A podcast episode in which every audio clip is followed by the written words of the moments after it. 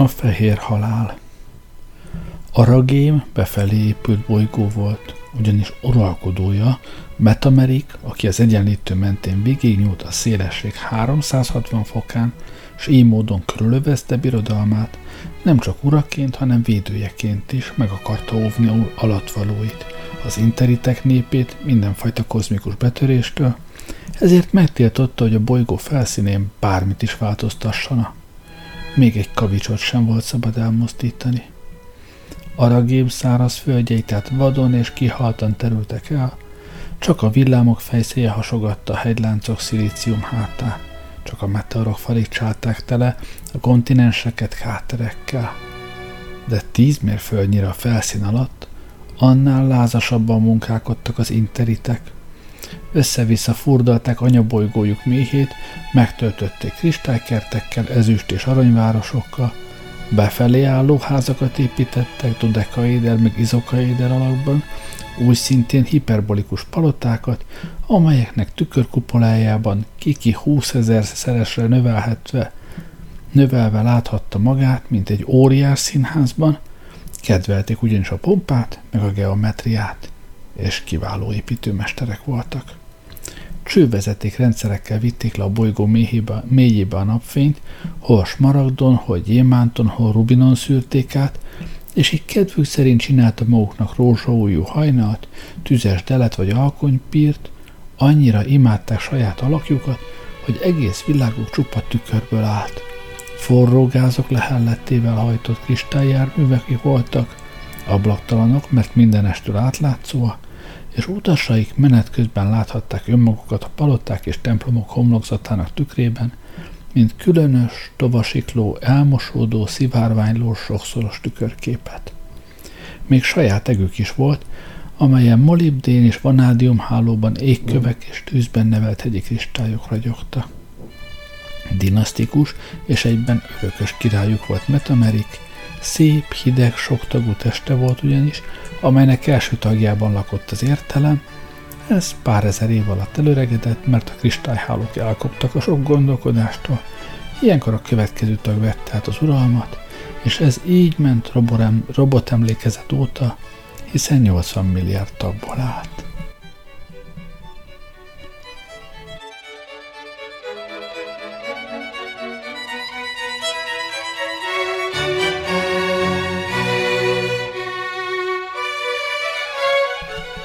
Metamerik az Aurigének leszármazottja volt, akiket senki sem látott, és csak annyit lehetett róluk tudni, hogy amikor pusztulással fenyegették őket bizonyos rettentő lények, amelyek rákaptak az űrhajózásra és elhagyták érte hazai napjukat, az aurigének minden tudásukat meg élnivágyásukat mikroszkópikus atomcsírácskákba zárták, és ezzel termékenyítették meg Aragém sziklás földjét. Azért adták neki ezt a nevet, mert a sajátjukra emlékeztetett, de soha nem tették páncélos lábukat a bolygó szikláira, nehogy nyomra vezessék kegyetlen üldözőiket. Elpusztultak mindegy szálig, és csak az vigasztalta őket, hogy ellenségei, akiket fehéreknek vagy sápadtarcóknak neveztek, nem is sejtik, nem érték el, hogy az aurigéneknek hírmagjuk sem maradjon. Az internek akik metamerikből keletkeztek, nem tudták azt, amit ő tudott rendkívüli származásáról. Az aurigének szörnyű végének és az interitek keletkezésének története egy fekete vezúvi őskristályban állott megírva, és ez a kristály a bolygó magjában rejtőzött. Annál jobban ismerte a történetet a király, és egy pillanatig sem feledkezett meg róla. A köves, mágneses talajból amelyet a deréképítő mesterek, a föld alatti birodalom növekedése közben kitermeltek, Metamerik abroncsokat készítetett, és azokat kidobták az űrbe. Pokolkarikákként kerintek a bolygó körül, senkit sem engedtek a közelbe.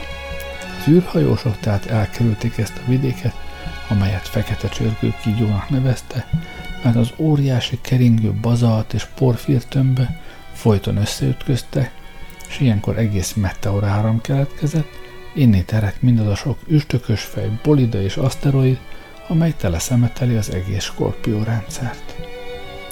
A meteorok kőesője persze Aragén földjére is hullott, szüntelenül bombázta és barázdálta, a becsapódások tűzkútjai nappal változtatták az éjszakát, a porfelhők pedig éjszakává nappalt.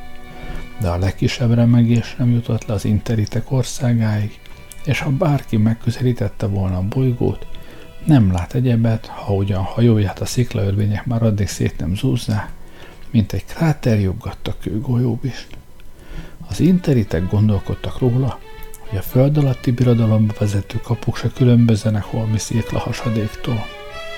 Évezredeken keresztül senki sem tette a lábát a bolygóra, de azért Metamerik egy pillanatig sem engedett a szigorú éberségből.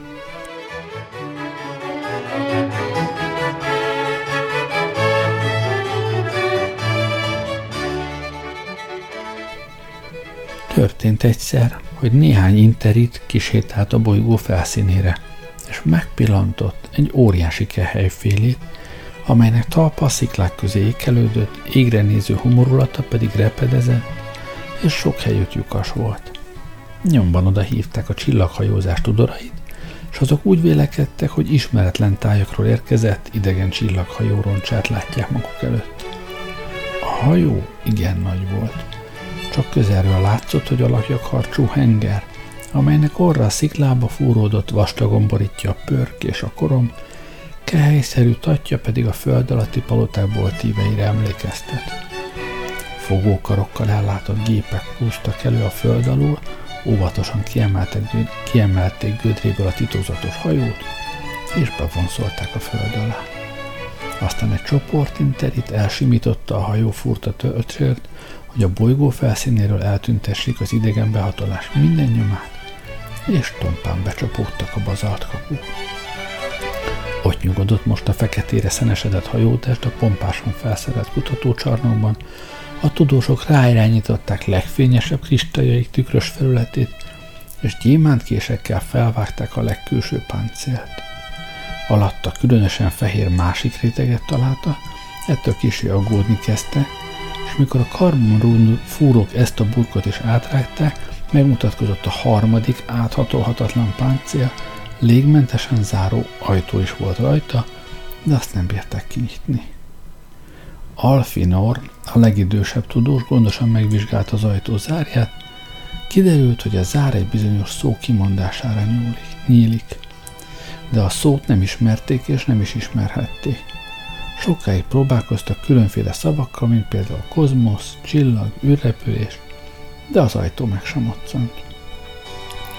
Nem tudom, jól tesszük-e, hogy Metamerik király tudta nélkül próbáljuk kinyitni a hajót, mondta végül a Finor. Gyerekkoromban hallottam egy legendát a fehér lényekről, amelyek világszerte minden filmből született életet üldöznek és kiirtanak bosszúból, mert itt elakadt a szava, és a többiekkel együtt döbbettem merett a hajó roppant oldalára, mert az utolsó szavai közben az addig mozdulatlan ajtó egyszerre csak megremegett, és halkan kitárult. A szó, amely kinyitotta, ez volt. Bosszú. A tudósok fegyvereseket hívtak segítségül, és a szikra vetőt szegező katonákkal együtt beléptek a hajó füllet, sötét, mozdulatlan belsejébe kék és fehér kristályokkal világítva maguk körül. A gépek jó részt összetörte, az internek sokáig vizsgálódtak a romok között, keresték a legénységet, de még csak nyomást sem találták. Tanakodtak, vajon nem maga a hajó volt-e értelmes lény? Hiszen vannak roppant nagy lények, az ő királyuk például ezerszer akkora, mint az ismeretlen hajó, és ő is egyetlen lény de a benne talált elektronikus gondolkodó központok elég aprók és szétszórtak voltak. Az idegen hajó tehát nem lehetett egyéb, mint valami repülőgépezet, amely legénység nélkül csupán halottál.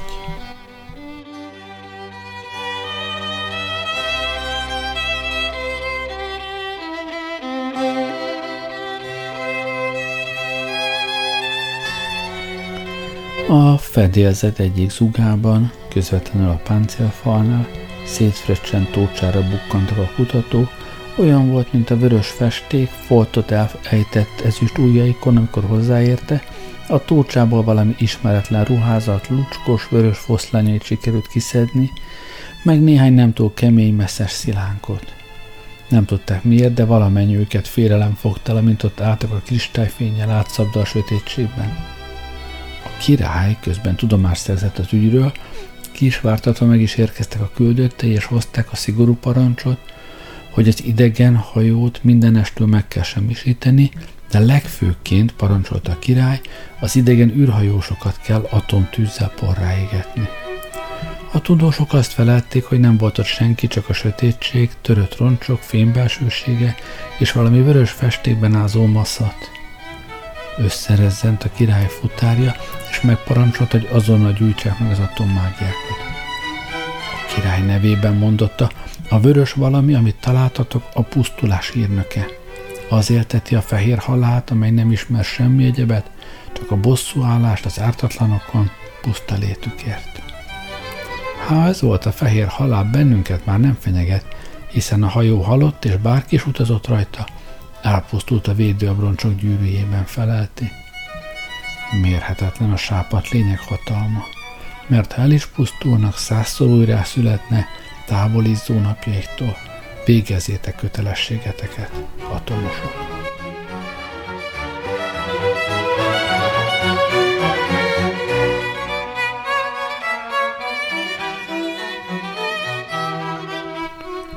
Félelem szállta meg e szavakra a bölcseket és kutatókat. Igaz, nem nagyon hittek a pusztulás veszélyében, annyira valószínűtlennek vélték, de azért felemelték fekhelyéről az egész hajót, szészúzták a platina üllőkön, és amikor darabokra törött, kemény sugárzásba mártotta, úgyhogy széthullott milliárd röbdöső atomra, amelyek örökké hallgatna, mert az atomoknak nincsen történetük, mindegyformák, akár a legtüzesebb csillagokból erednek, akár halott bolygókból, akár értelmes lényekből, jóból vagy gonoszakból, mert az anyag egyforma az egész mindenségben, és nem kell tőle félni. Minden mellett még ezeket az atomokat is összefogdosták, egyetlen tömbbe fagyasztották, kilőtték a csillagok felé, és csak akkor szóltak meg könnyebbülten. Megmenekültünk. Most már nem lehet baj. Ám amikor a platina kalapácsok lecsaptak a hajóra, és az darabokra törött, a vérben ázó ruhafoszlány felfeslett varrásából kihullott egy láthatatlan csíra. Olyan parányi, hogy százat is eltakarna egyetlen homokszem. De ebből a csírából éjjel a porban és piszókban a barlang kövei között fehér telepecske nőtt ki.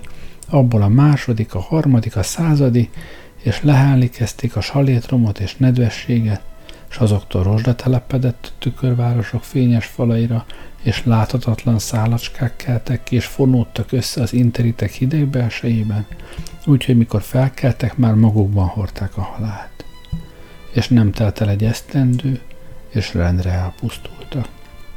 Megálltak a bolygó mélyében a gépek, kihúnytak a kristálytüzek, barna fekély lepte el a tükörkupolákat, és amikor az utolsó atomhő is elillant, leszállt az örök sötétség, amelyben tovább növekedett, ellepve a csikorgó csontvázakat, behatolva a rozsdás koponyákba, beszűve a kihúny szemüregeket, a bolyhos, nyírkos, fehér penész.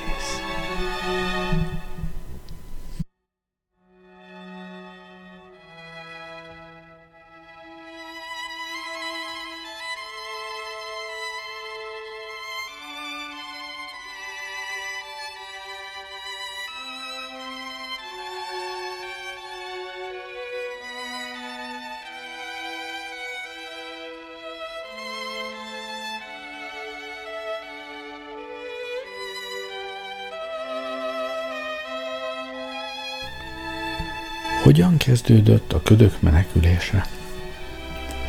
A csillagászok azt tanítják, hogy minden, ami csak létezik, tejútrendszerek, ködök, csillagok, állandóan távolodik, menekül egymástól, és ez szüntelen távolodás következtében a világ mindenség évmilliárdok óta tágul.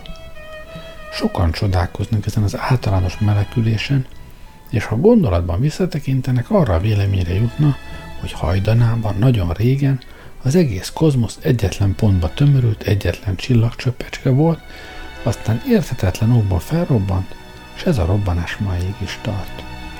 Miután ezt kiokoskodta, persze furdalja az oldalokat a kíváncsiság, mi lehetett a robbanás előtt. de nem tudnak rájönni. Pedig egyszerű a dolog, és mindjárt el is beszéljük. Az előző világmindenségben élt két tervezőmérnök, a kozmológia páratlan mesterei. Nem volt olyan csodamű, amit ők meg ne tudtak volna építeni. Persze ahhoz, hogy valamit építeni lehessen, először meg kell tervezni, a tervet pedig ki kell gondolni, mert különben honnan vennék. Így hát a két mérnök, Mikromil és Gigacián folyvást azon töprengett, hogyan tudhatnák meg, mi mindent lehetne még építeni azokon a csodaműveken kívül, amik eszükbe jutnak. Mindent meg tudok csinálni, ami eszembe jut, keserget Mikromil, de nem minden jut az eszembe. Ez korlátoz mindkettőnket. Nem tudunk mindent elgondolni, ami elgondolható. Pedig talán valami mást kellene ért, lenne értelmesebb megcsinálni, nem azt, ami eszünkbe jut. Mit szólt ez ehhez? Kétség kívül igazad van, feletek igacián, de látsz-e megoldást? Bármit csinálunk is, anyagból csináljuk. Elmelkedett tovább Mikromia, tehát az anyagban rejlik minden lehetőség. Ha házat gondolunk ki, házat építünk. Ha palotát, akkor palotát, ha gondolkodó csillagot képzelünk el, azt is meg tudjuk csinálni. De az anyagban több lehetőség van, mint a mi fejünkben. Tehát szájat kellene adni az anyagnak, hogy maga mondja meg, mit lehet még csinálni belőle. Szájra csak ugyan szükség van, helyesel gigacián, de ez nem elég, mert a száj csak azt mondja, amit az elme gondolt. Ezért nem csak szájat kell az anyagnak adnunk, hanem gondolkodásra kell bírnunk. És akkor biztos minden titkát feltárja előttünk. Igazad van, szólt Mikromil. Ez a munka megéri a fáradtságot. Így képzelem, mivel minden, ami létezik energia, tehát energiából kell gondolkodást építenünk, a legkisebb adaggal, vagyis a kvantummal kezdve. A gondolkodás kvantumot pedig atomokból épített, minél kisebb kalitkába kell zárni. Atommérnöki feladat ez. Fő a miniaturizálás. Ha majd 100 millió lángelmek könnyen elfér a zsebemben, akkor elértük célunkat. Ezek a lángelmék egyre többen lesznek, és bármelyik marék gondolkodó homok megmondja, akár egy csak egy számtalan személyből álló tanács, hogy mit csináljunk és hogyan. Nem, nem így kell járni, vitázott Gigacián, ellenkezőleg, hiszen minden, ami létezik, tömeg. A világ mindenség egész tömegéből kell tehát egyetlen agyat építeni. Gondolkodástól izzó gigászi agyat, ha ezt vallatóra fogom, a teremtés minden titkát elárulja nekem. Erre csak ő képes. A te zseniális porod haszontalan szemét, mert ha minden gondolkodó parány más valamit fog mondani, sosem igazodsz ki rajtuk, és tudásod nem gazdagodik.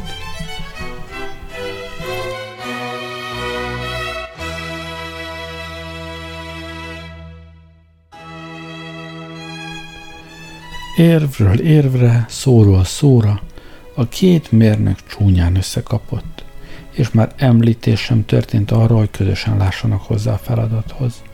Elváltak hát egymás módszerét csepülve, és mindegyik a maga módján kezdte a munkát. Mikromil neki állt kvantumokra vadászni, atomkalitkába zárt őket, és mivel legszorosabban a kristályokban volt a gyémántokat, kalcedónokat és rubinokat fogott gondolkodásra. A rubinok voltak a legtanulékonyabbak, annyi okosságot töltött beléjük, hogy csak úgy sziporkáztak. Voltak mindenféle egyéb értelmes drágakövei is, bölcsen zöldellő moraldó, gyors eszű sárga topáza, de mégiscsak a vörös rubinoknak ment a legjobban a gondolkodás.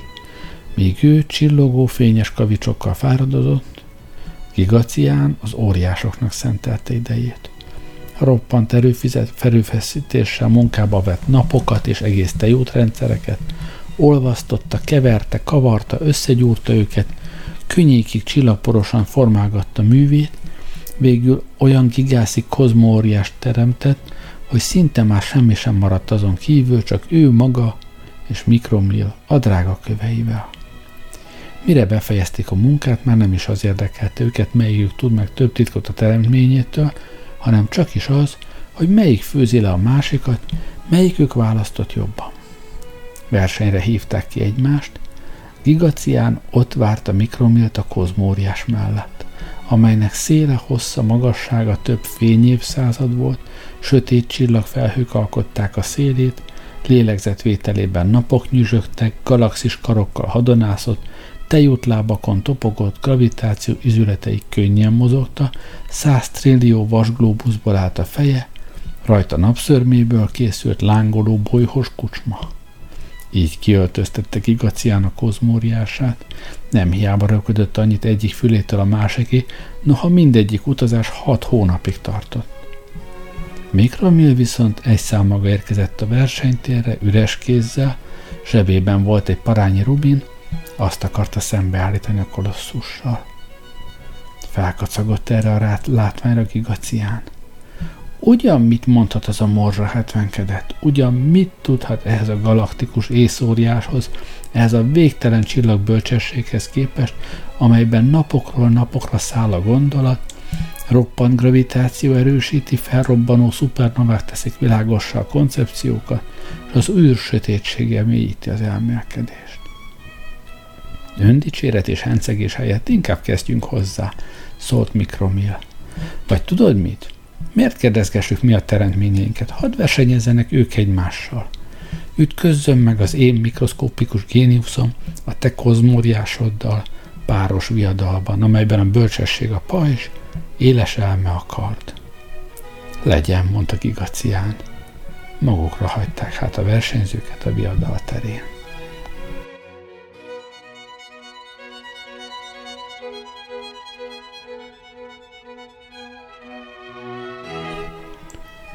Keringett, keringett a vörös rubin a sötétségben az űróceánok fölött, melyekben csillaghegyek úztak a végtelen fényes monstrum körül, és így csipogott.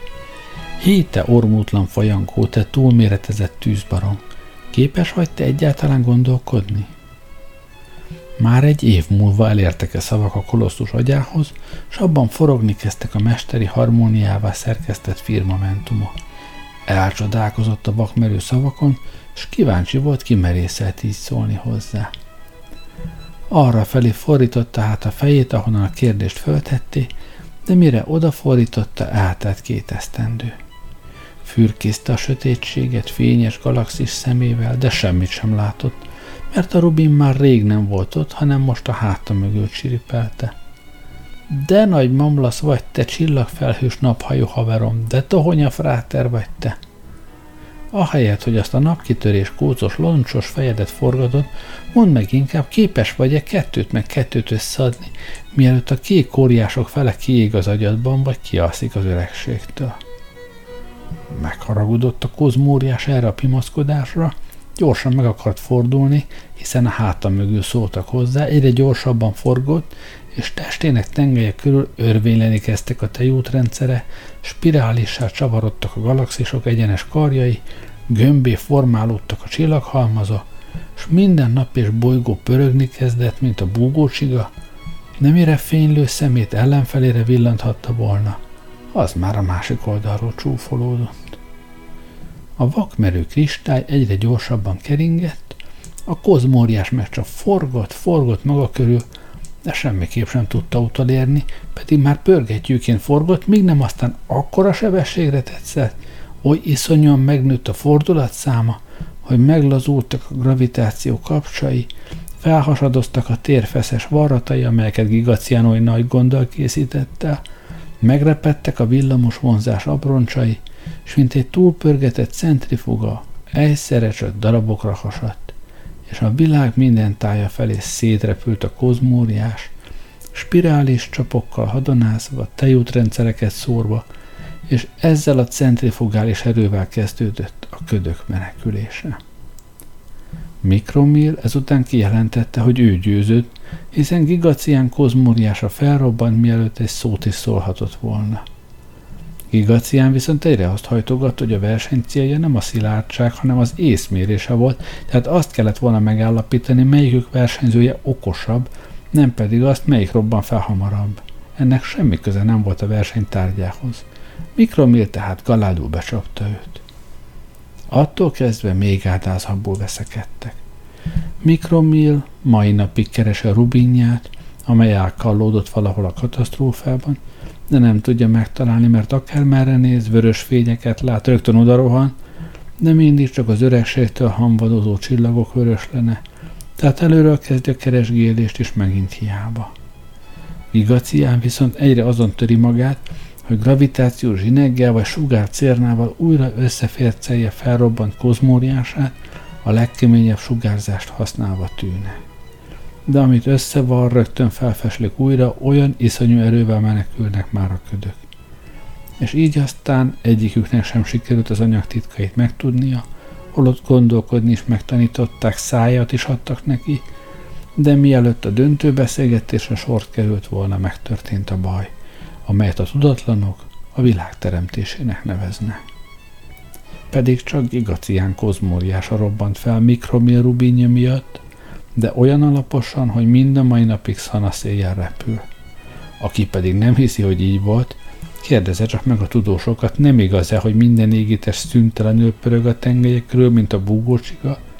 Mert ebből is látszik, hogy minden azzal a kerge forgással kezdődött.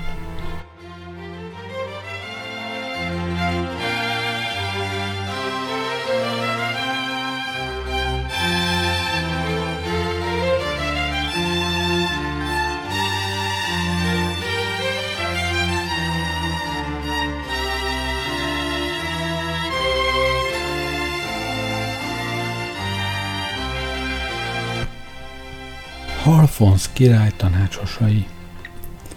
Az uszoncok voltak az elsők a csillagtörzsek közül, amelyek meghódították az értelem számára az óceánok mélyét, holott a kis hitű robotok úgy vélték, hogy fémlények a vízben soha nem élhettek.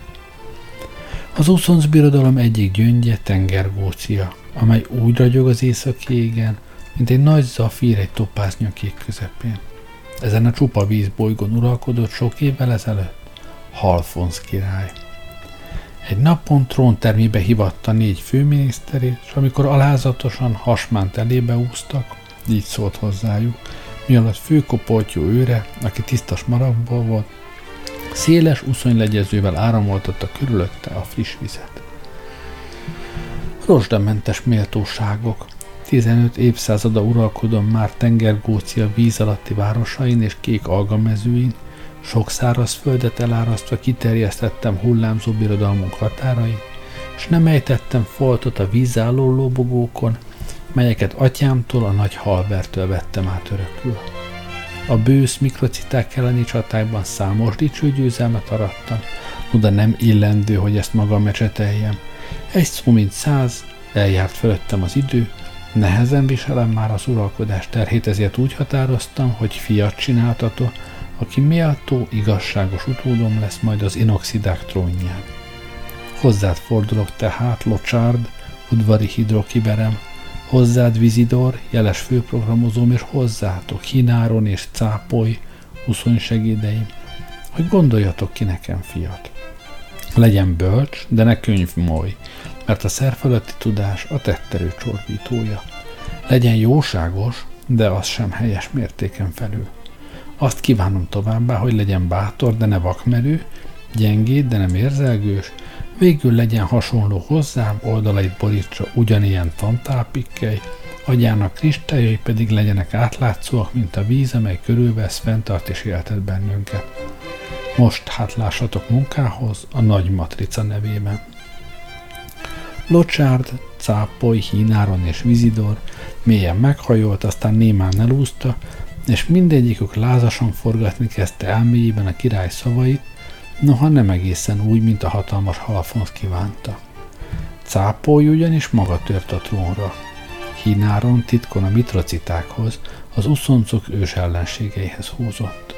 Vizidor és Locsárt pedig halálos ellenségek voltak, és mindkettőt a, mindkettőt a másiknak a vesztét óhajtotta, no meg a többi méltóság bukását is.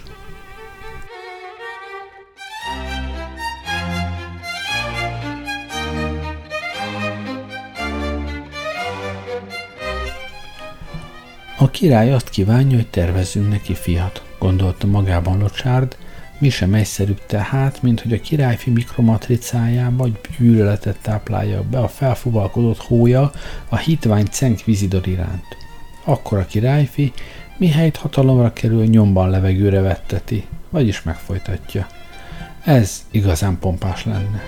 Csak hogy, tanakodott tovább a kiváló hidrokiber, Vizidor biztosan hasonló terveket forral, és sajnos, mint programozónak bőven van lehetősége, hogy a lehendő királyfiba gyűlöletet olcson irántam.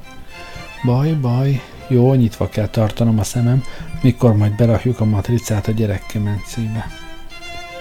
Az lenne a legegyszerűbb, morfondírozott ugyanekkor a jeles hínáron, ha a király fiba betáplálnám a mikrociták iránti hajlandóságot.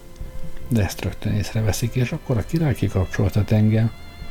Elég lenne talán az apró formák iránti szeretetet betáplálni a királyfiba, ez sokkal biztonságosabb. Ha kérdőre vonnak, legfeljebb azt mondom, hogy a víz alatti apróságra gondolta, csak elfelejtettem bevenni a királyfi programjába, hogy ami nem víz alatti, azt tilos szeretni. Emiatt a király legrosszabb esetben visszaveszi tőlem a nagy csobbanás érdemrendet, de nem véteti fejemet, már pedig a fejemhez ugyancsak ragaszkodom, hiszen azt még maga Nanoxer, a mikrociták királya sem adhatná vissza. Miért hallgattok oly mélyen, nemes uraim, szólalt meg ekkor cápoly. Azt hiszem maradéktalanul munkához kellene látnunk, hiszen semmi sem szentebb a királyi parancsnál. Éppen ezért elmelkedem rajta felett gyorsan Hináron, Locsárd és Vizidor, pedig egy szeretették hozzá, készen állunk. Elsiettek hát, hogy az ősi szokáshoz híven bezárkózzanak a Smaragd Pikkely falu szobába, amelyet kívülről lepecsételnek hét tengeri pecséttel, és maga Óce János, az árvizek ura nyomja rá a pecsétekre a címerét, a csendes vizet. Attól kezdve senki sem szólhat bele munkájukba, míg nem annak jeléül, hogy befejezték, a selejtes terveket kihaigálják a zsilipen. Akkor aztán letörik a pecséteket, és kezdődik a fiúkészítés hetet hét országra szóló ünnepsége. Munkához láttak hát a tanácsosok, de sehol sem haladta. Nem azon fáradoztak ugyanis, hogyan táplálják be a királyfiba a Halfonsz király kívánt erényeket, hanem csak is azon, hogyan csaphatnák be mind a királyt, mind három fiú tervező társukat.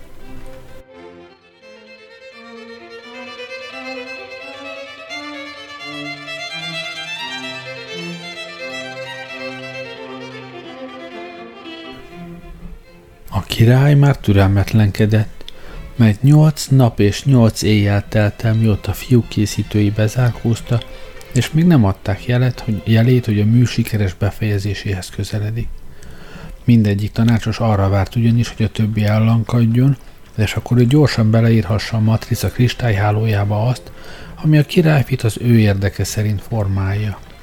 Cápolyt hatalomvágy fűtötte, a pénz sóvárság hínáront, akinek a mikrociták gazdag jutalmat ígérte, Vizidort és Locsárdot pedig a kölcsönös gyűlölség. Mikor aztán fogytán volt a türelmük, ha erejük nem is, így szólt a ravasz hínáron. Nem értem, nemes uraim, miért húzódik el így a munkánk, hiszen a király pontos irányelveket szabott elénk, ha azokat követnénk, a királyfi már készen is lenne.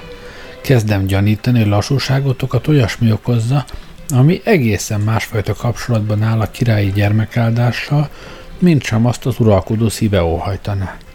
És ha ez tovább is így megy mélységes fájdalmamra, kénytelen leszek votum separatummal élni, vagyis feljelenteni bennünket. Erről beszél méltóságos hiszek locsár, bőszen rezegtetve csillogó kopoltyúit, hogy rendjelei csak úgy libegtek a vízben. Hát csak rajta, rajta. Magam is szívesen megírnám a királyna, hogy méltóságodat újabban furcsa uszonyremegés bántja, már is tönkretett 18 gyöngymatricát, mivel ama formula után, hogy szeretni kell, ami nem nagy, szikrányi helyet sem hagyott a tilalomnak, hogy nem szabad szeretni azt, ami nem víz alatti. Biztosítottál ugyan bennünket Hináron, uram, hogy ez puszta szórakozottság volt, de 18-szor esett meg, és ez éppen elég ahhoz, hogy az árulók tömlöcébe vagy az őrültek házába csukjana, és legfeljebb kettő között legyen szabad választásod. Hináron, miután így keresztül láttak rajta, védekezni akart, de cápoly megelőzte. Még azt hihetné valaki nemes locsárt, hogy a te lelked átlátszó, mint egy kristálymedúza.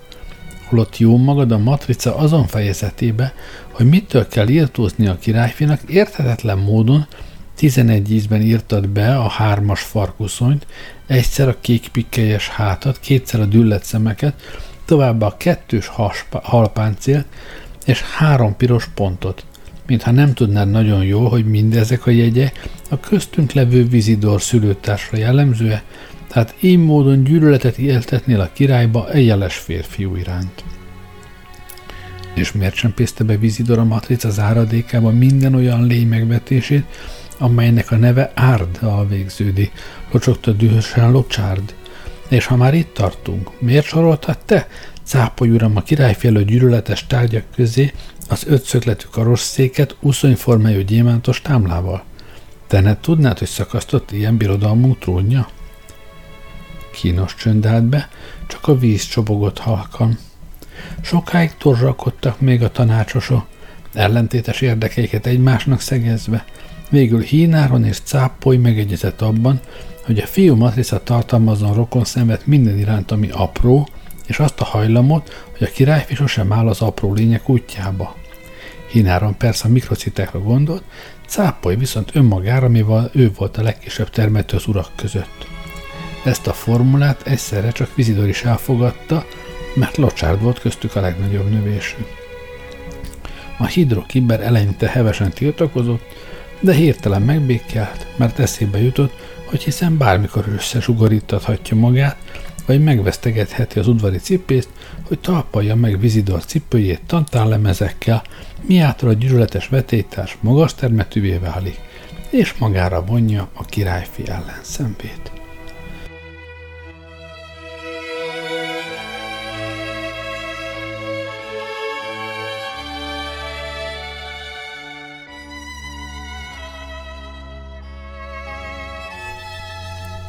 Ezután már gyorsan összecsapták a fiúmatricát, és miután a selejtet kihajították a silipen, sorra került a fiúkészítés hosszú ünnepsége. Mihelyt a királyfi tervét tartalmazó matrica a gépbe került, és a díszőrség elvonult a gyerekkemence előtt, amelyből nem sokára kilép az uszoncok jövendő uralkodója, Locsárt hozzáfogott ármányos terve végrehajtásához. A megvesztegetett udvari cipész egyre újabb tantállemezeket csavarozott Vizidor talpához. A királyfi már a főkohászok kezében volt, mikor Vizidor megnézve magát a nagy palota tükörben rémülten látta, hogy már is magasabb ellenségénél, már pedig a királyfi a program szerint csak a parányi személyeket és tárgyakat fogja kedvelni. Gyorsan hazaúszott Vizidor, hogy végigkopogtatta magát ezüst kalapáccsal, Fölfedezte a talpához csavarozott lemezeket, és rögtön rájött, kinek a keze van a dologban. Ó, a gazember gondolt azonnal Locsárdra. De most mit csinálja? Rövid gondolkodás után elhatározta, hogy lekicsinyíti magát, behívta az hű szolgáját, és utasította, hogy hozzon a palotába egy jó lakatos mestert. De a szolga nem értette egészen a parancsot, kiúszott az utcára, és behozott egy halajos nevű szegény drótos pontyot, aki naphosszat a városban úszkált és így kiáltozott.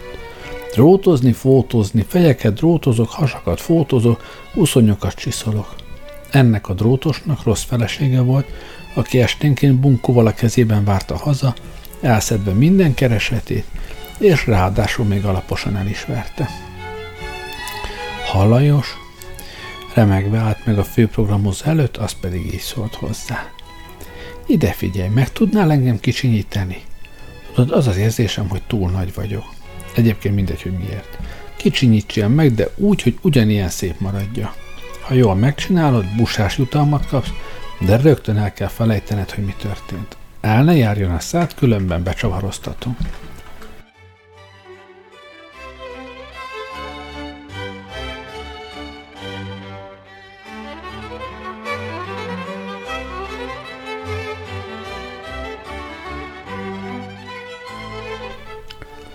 Halajos csodálkozott, de nem mutatta. Sokkal cifántos bolondság kitelik a gazdagoktól. Jól megnézte Vizidort, bekukkantott a belsejébe, végigkopogtatta, és így szólt. Kicsavarhatnám nagyságot farkának középső részét. Nem, azt nem, tiltakozott hevesen Vizidor. A farka miért kár olyan gyönyörű? Akkor talán lecsavarjam a lábait? kérdezte halajos, úgyis teljesen fölöslegesek. Igaza volt, hiszen az uszoncok nem használják a lábaikat, csak kevények azok a hajdankorból, amikor őseik még a szárazföldön tengődtek. Vizidor azonban dübegurult.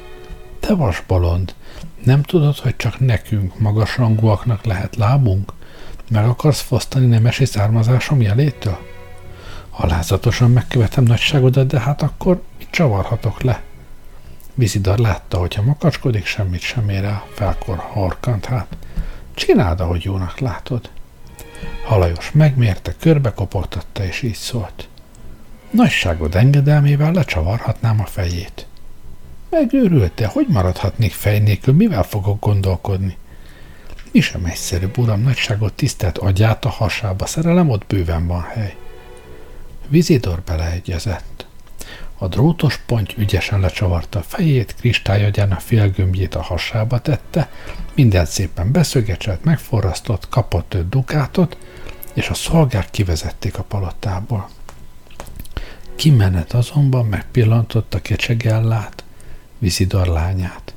Soha nem látott még nála gyönyörűbbet. Karcsú alakján ezüst és aranypikkelyek ragyogtak, uszonya libbenésekor kristálycsengők csilingelte. Halajos szomorúan tért haza, felesége már várta a vasbunkóval, nagy csetepatét csapott, és a szomszédok fejcsovába mondták. Hallod? Az a szipírtyú halajosné már megint veri az urát. Vizidor elégedetten úszott vissza a palotába. A király kicsit csodálkozott, mikor miniszterit fej nélkül látta viszont, de a programozó rögtön megmagyarázta, hogy ez a legújabb divat. Locsár nagyon megijedt, hiszen Fortia kudarcot vallott, hazaúszott hát és ugyanúgy járt el, mint ellensége. Attól kezdve miniaturizálási verseny indult közöttük. Sorra lecsavartatták uszonyaikat, kophotyúikat, fémtestük szakaszait, úgy, hogy egy hét múlva mindkettő cilinderben is beúszhatott az asztal alá. De a másik két tanácsos szintén jól tudta, hogy a leendő király csak a parányokat fogja kedvelni, és kénytelen, kelletlen ők is kisebbedni kezdte. Végül aztán már nem volt mit lecsavarni róluk, ekkor Vizidor elküldte szolgáját a drótos pontját. Ámbelkodott halajos, mikor a nagy úr elé vezették, mert a miniszterben már alig maradt valami, és lám megint azt követelő, csökkentse tovább. Úgy láttam, nagyságos uram, itt már csak egy lehetőség van, mondta. Nagyságod engedelmével kiszerelném az agyát. Elment az eszet, háborgott Vizidor, de a drótos megmagyarázta. Szépen elrejtük az agyát a palotában valami biztos helyre, például ebbe a szekrénybe. Nagyságodnak pedig egy kis adóvevője lesz, és elektromágneses kapcsolatban marad az agyával. Értem, örvendezett Vizidor, mert nagyon tetszett neki az össze, ötlet. Rajta, láss hozzá! Halajos kiszerelte a miniszter agyát, betette a szekrény egyik fiókjába, kulcsra zárta a fiókot, a fiókot átadta, a kulcsot átadta Vizidorna, majd hasába illesztette egy apró készüléket és mikrofont. Vizidor most már olyan pici lett, hogy alig látszott. Három vetélytársa egészen megrémült ettől a sikeres csökkenéstől, a király pedig csodálkozott, de nem szólt semmit. Cápoly, Locsárd és Hínáron kétségbeseten igyekezett utolérni Vizidort, szemlátomás ugorodtak napról napra, és hamarosan ugyanúgy tettek, mint ő. Agyukat elrejtették ki, hova tudta, íróasztalba, ágy alá, maguk pedig csak csillogó, uszonyos dobozkák maradtak egy-két rendiállá, de azok már alig voltak kisebbek, mint ők maguk. Vizidor megint elküldte szolgáját a drótosért, és mikor az megjelent, rá kiáltott. Tenned kell valamit, feltétlenül tovább kell zsugorodnom, különben baj lesz. Nagyságos uram felelte a drótos ponty mélyen meghajolva tanácsos előtt, aki már alig látszott a fotelban. Roppan nehéz feladat, ez nem is tudom, lehetséges-e még egyáltalán. Muszáj, csináld, amit mondok. Ha úgy össze tud zsugorítani, hogy senki ne lehessen nálam kisebb, minden kívánságodat teljesítem. Ha nagyságod nemesi szavát adja, hogy így lesz, igyekszem megtenni, amit tőlem telik. Felelte halajos, és hirtelen fényesség gyújt a szívében, mintha tiszta aranyat öntöttek volna belé, hiszen napok óta nem gondolt már semmi másra, csak is az arany pikkelyes kecsegellára és a csilinkelő kristálycsengőcskékre.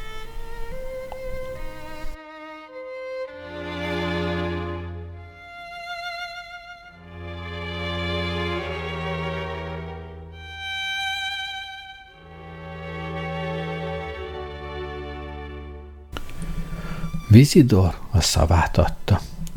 Ekkor Halajos fogta az utolsó három rendjelet, amely a tanácsos apró mellét még díszítette, dobozkát készített belőlük, közepébe betette a készüléket, majd akkora volt, mint egy dukát, mindezt aranydróttal körülkötözgette, hátul aranylemezt forrasztott rá, halfarok formára csinosította, és így szólt. Készen vagyok, nagyságos uram. Ezekről a magas kitüntetésekről mindenki könnyen felismeri majd kegyes személyedet. Az aranylemezzel úszhat majd nagyságod, a készülék révén pedig kapcsolatot tartott a szekrénybe rejtett agyával. Vizidor ragyogott törömében. Nos, mit kívánsz? Mindent megkapsz. Feleségül kívánom venni nagyságod lányát, az arany pikkelyes kecsegellát. Rettentő haragra gyulladt a miniszter. Dulva, fulva úszkált a drótos harca körül, nekirontott rendjeleivel szitta, mint a bokrot szemtelen latornak, himpellérnek, gaszvickónak nevezte, majd megparancsolta, hogy dobják ki a palottából. Aztán hatfogatú tenger alatt járójában a király elé hajtatott. Mikor a három miniszter meglátta Vizidort új alakjában, persze csak a fényes rendjeleiről ismerték fel, amikből most állott, ha nem számítjuk a farkát, szörnyű dübe gurultak. Mint elektronikus ügyekben járatos férfiak rögtön megértették, hogy a miniaturizálásban ennél tovább alig ha lehet jutni. Márpedig holnap lesz a királyfi ünnepélyes születése, és sürget az idő. Locsárd és Hínáron tehát megbeszélték, hogy mikor Vizidor hazér a palotájába, megtámadják, elrabolják és fogjulejtik. Ami nem lesz nehéz, hiszen egy ilyen apró személyiség eltűnését észre sem veszi senki. Ahogy elhatározták, úgy is tettek. Locsárd előkészített egy régi bádogdobozt, és azzal lesbeállt egy korallzátony mögött, mikor Vizidor hajója közeledett, állarcos szolgály hirtelen előugrotta, és mielőtt még Vizidor lakhelyei uszonyt emelhettek volna uruk védelmére, a parányi minisztert már is a bádogdobozba csukták és elrabolták. Locsárd lecsavarozta a doboz födelét, nehogy a programozó kiszökhessen, és gúnyosan kacagva hazavitte. Később azonban belátta, hogy mégsem lesz jó otthon tartani a foglyot, ekkor kiabálást hallott az utcáról. Drótozni, fótozni, fejekre drótozok, hasakat, farkakat, fótozok, csiszola. Megörült, felhívatta a drótos pontyot, aki éppen halajos volt, megparancsolta neki, hogy forrassza be hermetikusan a dobozt, majd adott neki egy talért, és így szólt.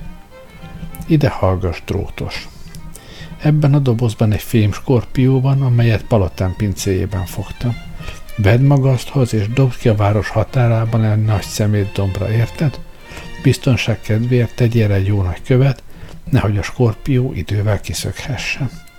És a nagy matricára mondom, ki ne nyisd a dobozt, mert azon nyomban meghalsz.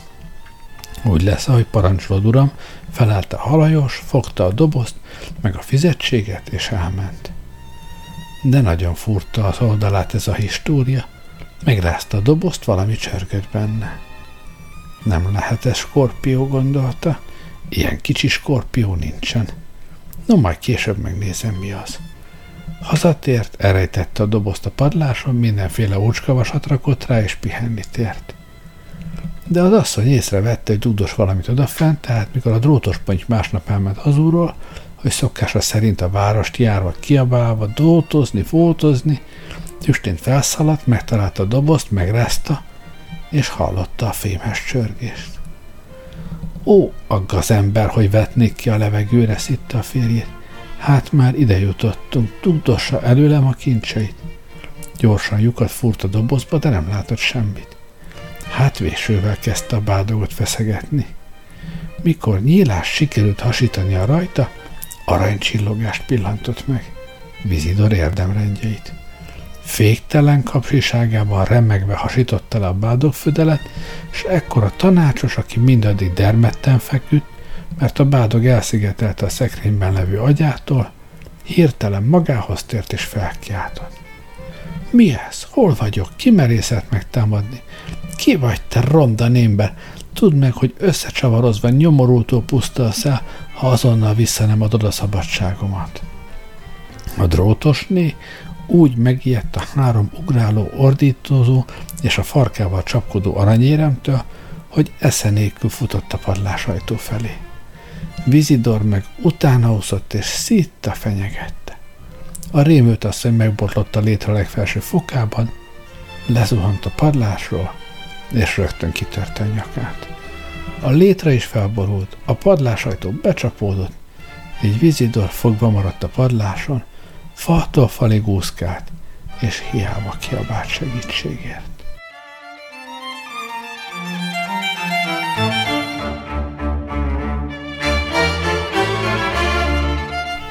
Estére megjött halajos, és csodálkozott, hogy felesége nem várja az ajtóban a bottal.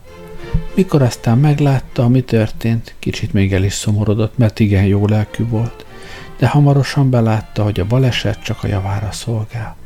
Annál is inkább, mivel az asszony szétszedheti és felhasználhatja prótalkatrészne, ami igazán kifizetődő üzlet. Leült hát a padlóra, csavarhúzót vett el, és hozzálátott a megboldogult szétszereléséhez, ám ekkor meghallotta oda fentről a csipogó kiabálást. Nicsak hegyezte a fülét. Ezt a hangot ismerem, hiszen ez a király főprogramozója, aki tegnap kidobatott a palotájával, és a béremet sem fizette ki. De hogy kerül ide a padlásomra? Felállította a létrát, felmászott és beszólt. Nagyságodhoz van szerencsém? Én vagyok, locsogta Vizidor, én vagyok. Valaki megtámadott, elrabolt, dobozba csukott, egy asszony kinyitotta, megrémült és lezuhant a padlásról, az ajtó becsapódott, és én fogjul estem.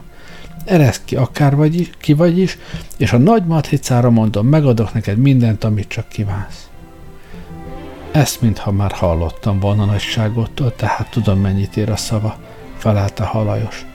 Én vagyok ugyanis a drótos, akit kidobatott. Aztán elmondta az egész históriát, hogyan hívatta magához az ismeretlen nagyúr, hogyan parancsolta meg neki forrassza be a dobozt, és hajítsa a város környéki szemétdombra.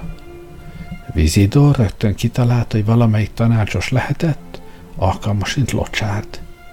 Rimánkodni kezdett halajosnak, hogy engedje ki a padlásra, de a drótos azt kérdezte, hogyan hihetne ő most már Vizidor szavának és csak mikor a miniszter a világ minden szentségére megesküdött, hogy feleségül adja hozzá a lányát, akkor nyitotta ki a drótos az ajtót.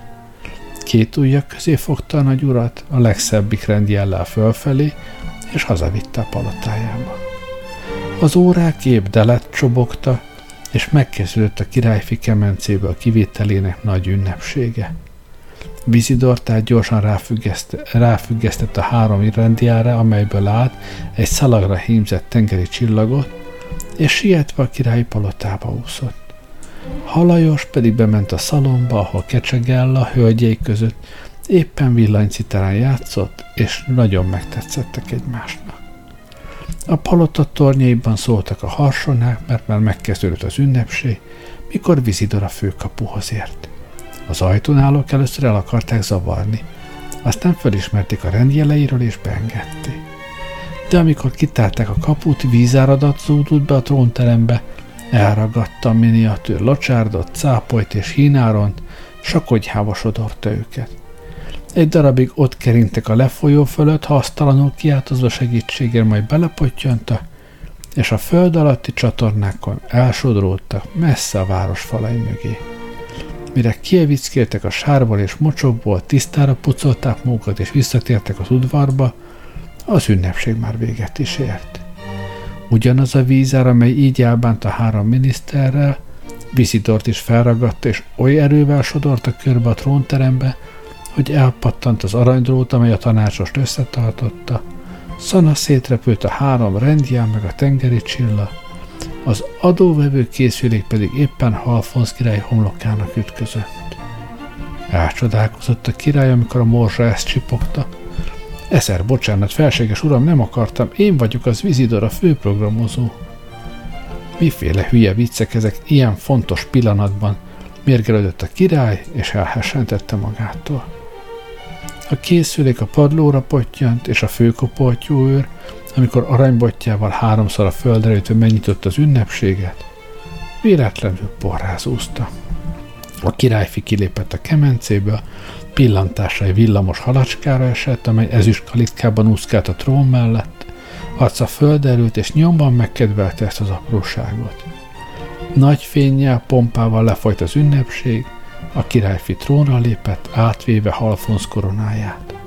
Az uszoncok jó királya és nagy filozófusa lett, a nem létkérdéseit boncolgatta, mivel ennél kisebb tárgyat már nem talált, igazságosan uralkodott, fölvette a halozófus nevet, és kedvenc semegéje az apró villany halacska volt. Halajos pedig feleségül vette kecsegállát, negyek kérésére megjavította Vizidors testét, amely a pincében hevert, és beillesztette a szekrényből kivett agyat. Látva, hogy más nem tehetnek, a főprogramozó és a többi tanácsos azontól híven szolgálta az új királyt. Halajos pedig, akiből főkopoltyú őr lett, boldogan élt kecsegellával, amíg meg nem haltak.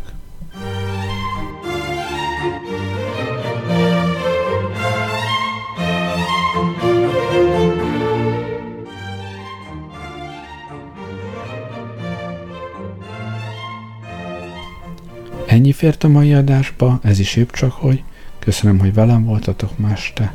Jó éjszakát kívánok, Gerlei Rádiózon.